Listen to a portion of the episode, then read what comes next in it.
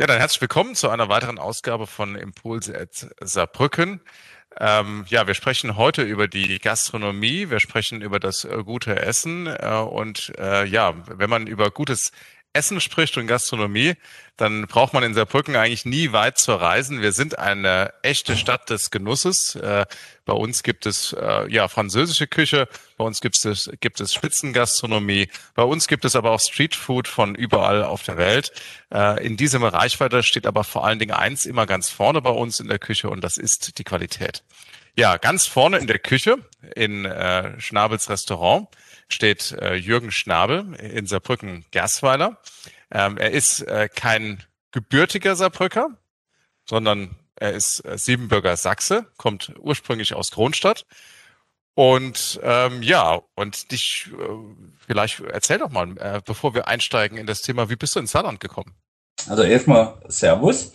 Hm? Ähm, ja, wie bin ich ins Saarland gekommen? Das ist eine gute Frage. Ähm, wir hm. sind 1991 nach Deutschland ausgewandert äh, da war ich gerade 13 Jahre alt und als wir nach Deutschland kamen und äh, in, in Nürnberg äh, einquartiert wurden, um überhaupt die Papiere zu machen, auch wenn ich im Geburtsausweis Nationalität Deutsch, also nicht Rumänisch, weil ich Siebenbürger Sachse bin, also von Geburt an und bin in die Schule gegangen, da in die deutsche Schule, deutscher Kindergarten, alles.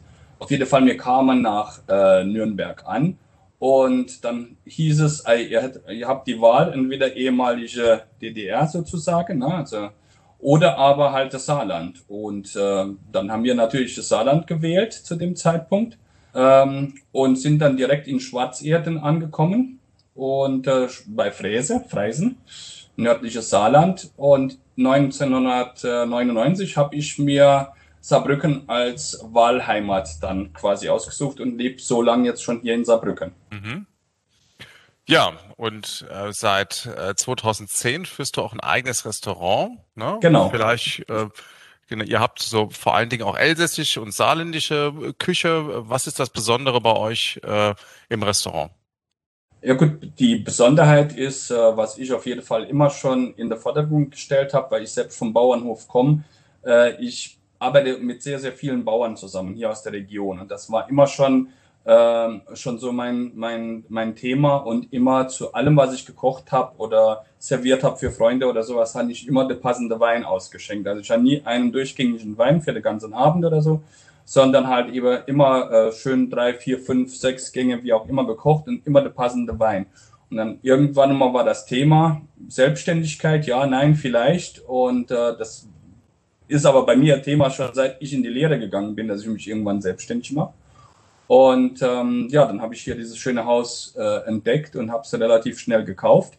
Ähm, und habe dann gesagt, aber wenn ich mich selbstständig mache, dann bitte nur mit diesem, mit diesem Konzept halt. Ne? Und ähm, ja, so habe ich dann halt 2010 Schnabels Restaurant äh, eröffnet und habe das ähm, halt auch deswegen meinen Namen hier gegeben, weil ich halt wirklich äh, komplett dahinter stehen und auch immer im Service bin und äh, natürlich auch immer den engen Kontakt zu den Bauern halt äh, hab und fahre viel äh, durch die Gegend, habe dann halt mittlerweile jede Menge eigene Tiere, wo, de, wo auf dem Bauernhof natürlich leben, wo ich dann hier verarbeite. Ähm, ja, das macht halt richtig, richtig viel Spaß. Mhm. Macht richtig viel Spaß, das merkt man und ist aber normalerweise ja ein Job, sieben Tage die Woche. Wie viele Stunden arbeitet man so als Gastronom, als Selbstständiger in nicht-Corona-Zeiten, so will man es mal sagen? Ja? ja? Oh, das darfst, du, das darfst du mich gar nicht wirklich fragen, weil ich bin quasi rund um die Uhr am Arbeiten. Mhm. Ähm, bei mir hört, ist Feierabend eigentlich eher ganz, ganz, ganz selten weil ich immer, entweder bin ich unterwegs, auch an meinem freien Tag oder so, wenn ich habe ja jetzt mittlerweile Sonntag und Montag Ruhetag. Das ist kein Ruhetag, sondern ich brauche einfach diese Zeit, um alles durchzuorganisieren, auf die Bauernhöfe zu fahren und nicht immer nur gehetzt und gestresst zu sein. Äh, zumal halt eben bei mir immer so äh, mein Wunsch ist, dass wenn die Gäste kommen, dass ich auch immer da bin. Und deswegen ist dann immer so ein bisschen schwierig, alles unter einen Hut zu bekommen. Und zusätzlich nebenher habe ich mir ja noch eine Weinhandlung aufgebaut und äh, mit rumänischen, moldawischen Weinen. Dort, die, die Weinhandlung nimmt natürlich auch noch jede Menge äh, Zeit in Anspruch halt. Ne? Mhm. Ja. Ja, jetzt ähm, haben wir ja, ich sag mal, in der Corona-Krise die erste Welle erlebt. mit einem Lockdown. Wir haben die zweite äh, Welle, die da dann praktisch in die dritte Welle übergegangen ist, erlebt mit einem besonders langen Lockdown, auch für die Gastronomie. Ähm, wie hast du das erlebt? Boah, äh, ja, äh, es war für mich eine sehr, sehr schwierige Zeit. Äh, ich habe nämlich gerade beim ersten Lockdown hatte ich zehnjährig, zehnjähriges Jubiläum. Mhm. Ähm, das zehnjährige Jubiläum hat ja quasi fast gar nicht mehr stattgefunden, weil es war gerade das letzte Wochenende und mir wurden halt quasi alle Tische gecancelt, mehr oder weniger. Und ich hatte auch noch äh, ganz, ganz liebe Freunde, die auch sehr gute Gastronomie im Elsass sind dabei. Und ähm, waren wirklich nur noch sehr, sehr wenige, ähm, die überhaupt noch äh, gekommen sind. Und wir hatten dann so eine ganz kleine Feier. Und dann kam ja, das war am Wochenende und dann ab Montag hat es ja sowieso gehießen, dürfen wir nur noch halbtags aufmachen. Das mein großes Problem war auch ausgerechnet an diesem Montag habe ich noch ein ganzes Rind vom Metzger bekommen, weil ich ja immer ganze Tiere schlachte. Und was mache ich jetzt mit so einem ganzen Rind? Ähm, dann habe ich ja, dadurch, dass Ruhetag war, habe ich mich wirklich zurückgezogen, habe überlegt, was machst du? Ob, einfrieren ist für mich keine Option. Aber da ich ja vom Bauernhof aus Rumänien komme und mir nicht wirklich Tiefkühltruhe und Kühlschränke und so en masse hatte, früher aber Bauernhof, und dann habe ich mich dran erinnert, wie die Uroma das gemacht hat. Und dann habe ich direkt dienstags morgens für meine Köche kam und gesagt, Jungs und Mädels, äh, wir fangen alles an vorzubereiten und wir wecken die Sachen alles ein. Und da habe ich so, habe ich das entwickelt und habe dann noch in dieser Woche, wo noch quasi mittags geöffnet war, haben wir das schon so ein bisschen unseren Kunden ähm, mitgegeben auf den Weg, dass wir da auf jeden Fall einen Hofladen machen, wo wir dann unsere ganzen Produkte, auch Nudeln und und und, dass wir dann die halt anbieten. Mhm. Und von daher habe ich wirklich ab der ersten Stunde Lockdown hatte ich immer, äh, natürlich zu dem Zeitpunkt habe ich viel ausgeliefert und habe dann immer gesagt, ah, hier Schnabels Küche für zu Hause und habe dann die ersten zwei Monate quasi immer alleine in der Küche gestanden, noch mit meinem Lehrmädchen, weil das musste ich ja weiterhin äh, briefen, sage ich jetzt mal, weil die hatte ja im Sommer dann die Prüfung.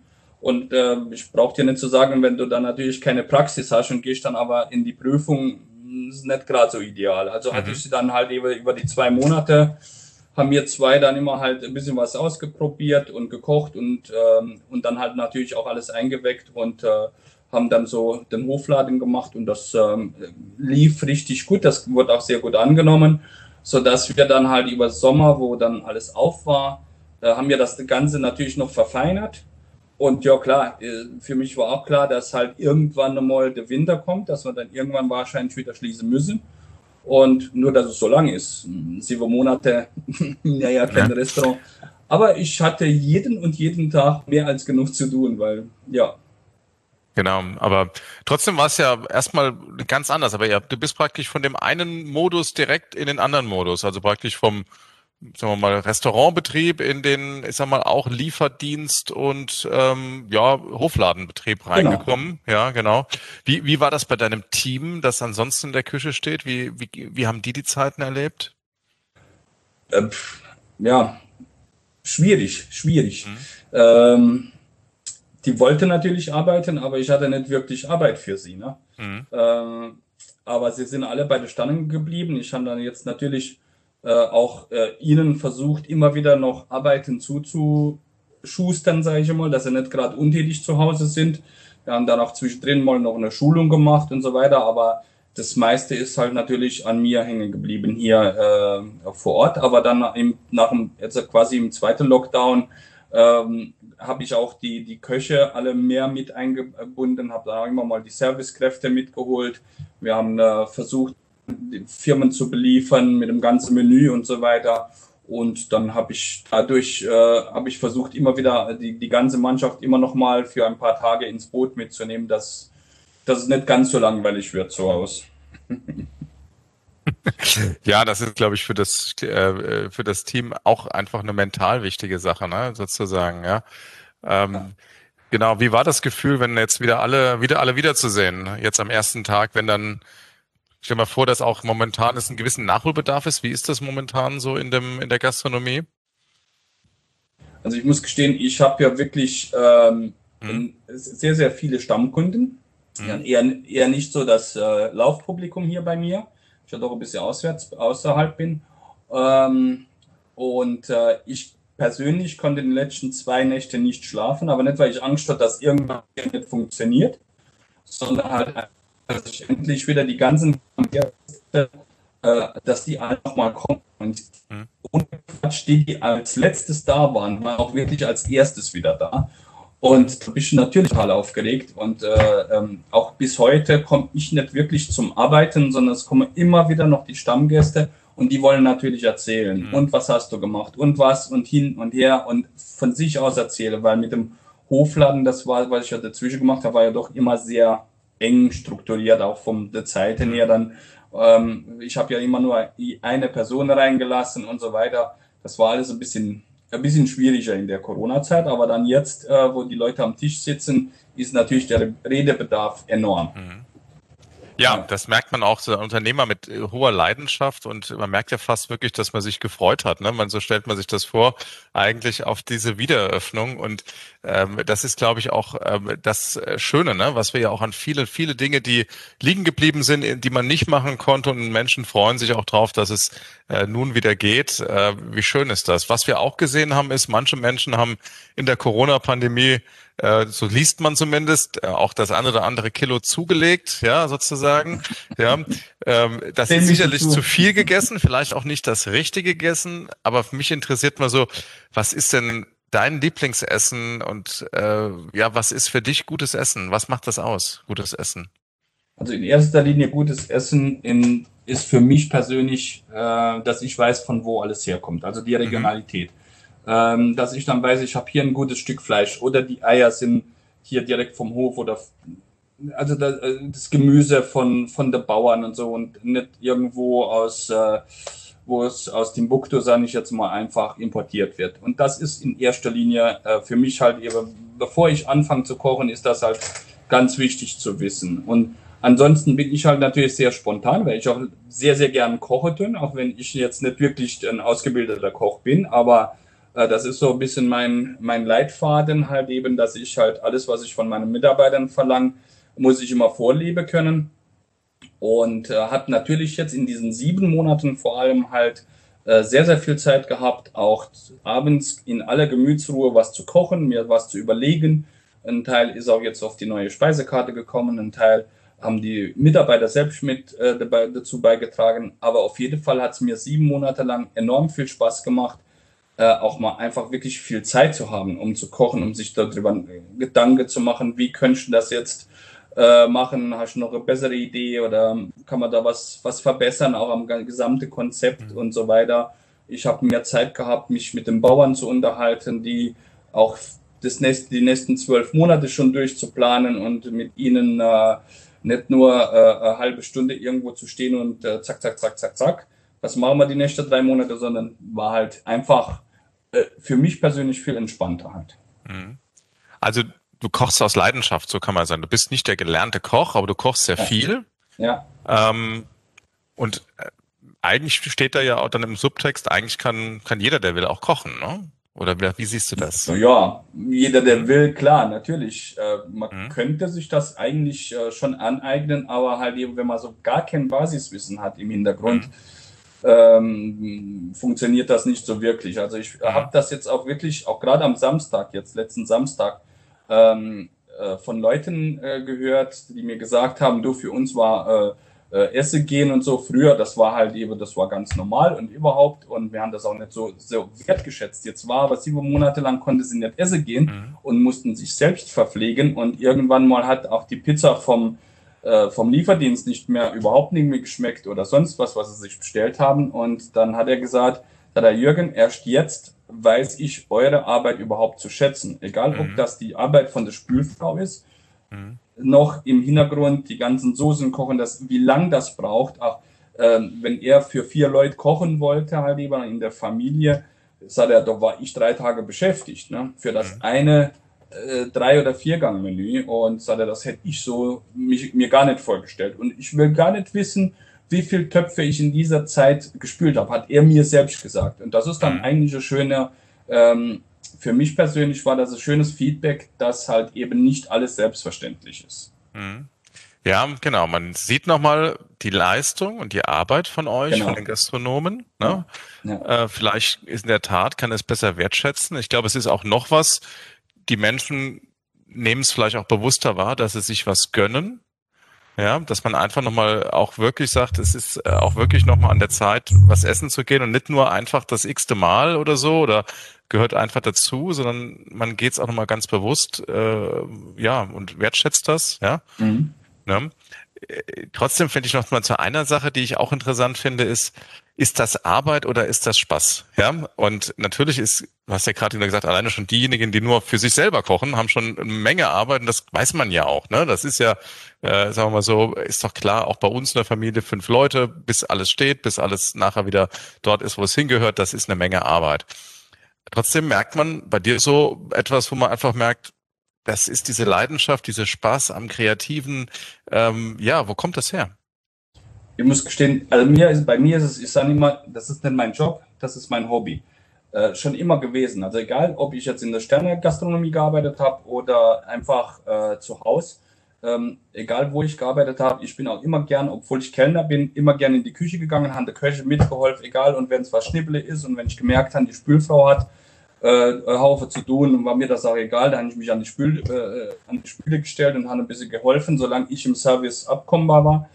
Äh, und deswegen mir ist, für mich ist das einfach nur Hobby und Spaß und deswegen sehe ich das nie als Problem. Ich flitz gern, ich, ich schaffe gern, ich helfe überall, wo ich sehe, es, es hängt, auch wenn ich irgendwo hin esse gehe. Und ich bin bei Freunden, weil die meisten kennen mich ja. Ich habe ja, ich suche mir da natürlich nur so ein paar Restaurants auch aus, wo ich gern hingehen. Und wenn ich merke, da hängt's, da stehe ich auf und helfe zehn Minuten mit und dann setze ich mich wieder hin und dann ist mir alles egal. Dann lasse ich mich wieder verwöhnen und das wissen auch meine ganzen Freunde, weil mir macht das einfach nur Spaß, nur Hobby. Und äh, was Kochen anbelangt, ist es mir am allerliebsten, wenn wir eingeladen werden irgendwo hin und mir sagen, gerade mir Männer, sagen, mir kochen für die Frau oder so irgendwas, mir verwöhnen sie. Und dann sage ich mal, weißt du was, brauchst gar nichts zu, zu kaufen einfach, wir machen die Kühlschränke auf und gucken, was drin ist und dort raus zaubern wir gemeinsam halt mir zwei Männer oder drei Männer, wie auch immer, äh, zaubere dann irgendwas auf mhm. den Teller und das ist das und es hört sich an nach genau einfach mal Spaß. sich drauf ist, einlassen, irgendwo, was Neues zu machen, ne? Und das muss so straight sind, sondern mhm. ja so locker aus dem Handgelenk. Mhm. Ja. Ja. Klingt nach etwas, äh, sag mal, wo man sagt, so könnte man es auch mal ausprobieren. Genau, nach einem Tipp, ne, wenn man sich, man kann sich inspirieren lassen, zum Beispiel bei dir im Restaurant, aber man kann auch mal dann sagen, okay, was davon nehme ich zum Beispiel auch mal als Idee einfach mit nochmal nach Hause ne, und genau. Äh, etwas auszuprobieren. Ja. Also Vielleicht wenn, noch. Wenn ich, wenn, wenn, Entschuldigung, noch ganz kurz hm, dazu. Hm, wenn ich als eins als Kind, also ich bin wirklich hm. in der Karpate groß geworden und bin schon mit fünf Jahren war ich als so, so kleiner Hüpfer da bei der Bergrettungswacht aktiv und so weiter und war dann dadurch immer nur auf der, auf der Hütte. Und damit ich mir quasi auch meinen Urlaub und alles verdiene, habe ich dort immer mitgeholfen, egal was es war.